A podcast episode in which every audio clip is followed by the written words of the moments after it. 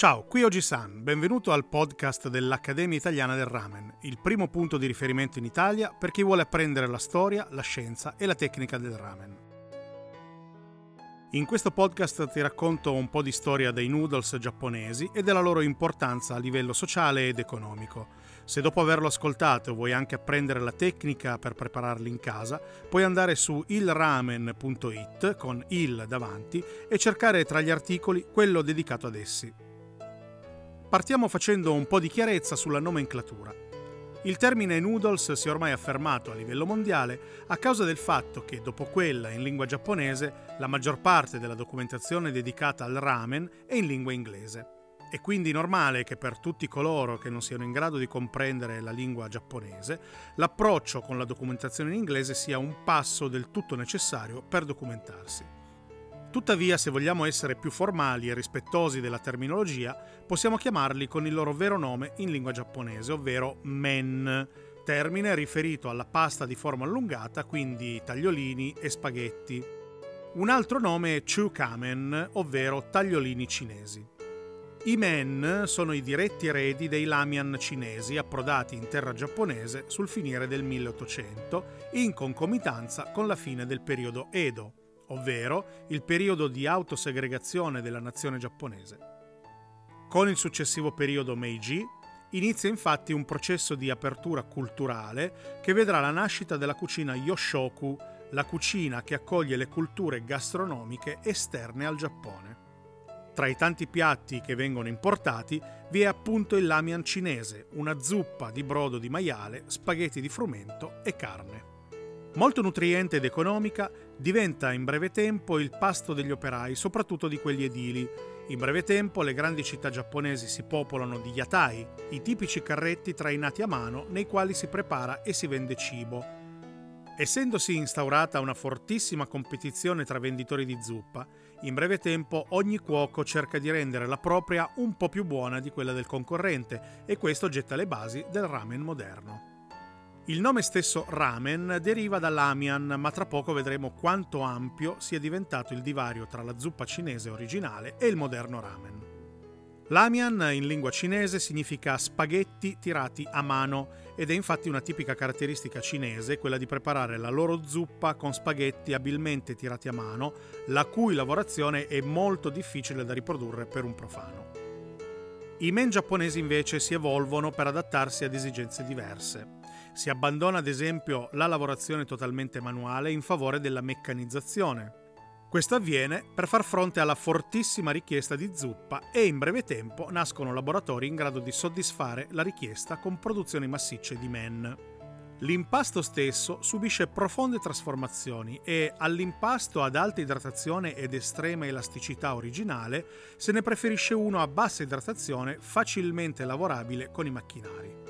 Ecco nati i men che saranno la base del ramen. Per rendere la narrazione più affascinante, ti racconto un dettaglio che in pochissimi conoscono. Il ramen, come abbiamo visto, ha più di un nome. Quelli più diffusi sono appunto ramen, chuka soba, ma anche shina soba.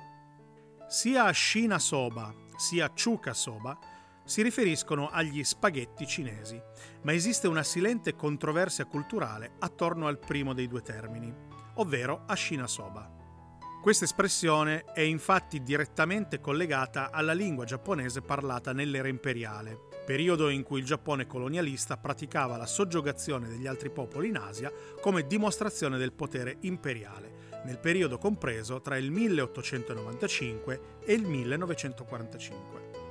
Questo termine divenne oggetto di forte contestazione da parte del governo cinese all'indomani della sconfitta del Giappone nella Seconda Guerra Mondiale. Come risultato, questo termine è progressivamente caduto in disuso presso le fonti governative e presso i media, facendolo via via scomparire dai grandi mezzi di comunicazione. Tuttavia, i giapponesi fortemente nazionalisti usano ancora questo termine rifiutando Chuka Soba in quanto troppo sinocentrico Chuka è infatti l'aggettivo di Chukogu, ovvero il nome della Cina in giapponese. Unito al fatto che il ramen ha via via soppiantato i soba come piatto a base di pasta preferito dai giapponesi, possiamo comprendere qualcosa di più sull'impatto culturale che esso ha avuto sul popolo giapponese e sull'impegno che questo ci ha messo per trasformare un piatto di derivazione cinese in una specialità riconosciuta come solo e solamente giapponese. Il ramen, appunto. Insomma, se un giorno dovessi incontrare un madrelingua, fai attenzione a come egli si riferisce al ramen, ti dirà qualcosa in più sulla sua personalità. Detto questo, il termine ramen è comunque quello più diffuso e ormai affermatosi per riferirsi al celebre piatto giapponese. Dal finire degli anni 30 del XX secolo in poi, nascono in tutto il Giappone nuove ricette di ramen e zone come il Kyushu diventano dei punti di riferimento per il fatto di aver gettato le basi dei moderni ramen. Fukuoka e Kuruma si contendono infatti il primato del primo tonkotsu, ovvero quel brodo denso e lattiginoso a base di ossa di maiale che in breve tempo conquista una moltitudine di palati, divenendo uno dei tipi di ramen più venduti e apprezzati in tutto il Giappone. Di questo e di come sono nati e si sono sviluppati diversi stili di ramen ti parlerò nel prossimo podcast. Ti ricordo che sul sito ilramen.it con il davanti potrai trovare articoli e materiale che ti condurranno nel gustosissimo mondo del ramen. Se vuoi entrare a far parte della nostra community, ci trovi su Facebook sul gruppo My Ramen Academia, dedicato alla divulgazione della cultura del ramen e al cibo degli anime e dei manga. Alla prossima lezione di ramen e un saluto da Oji-san. Ogni settimana pubblico una lezione gratuita sulla storia, la scienza e la tecnica del ramen. Il mio scopo è divulgare la cultura del ramen e insegnarne i fondamenti. Puoi supportarmi attraverso una donazione dal sito ilramen.it.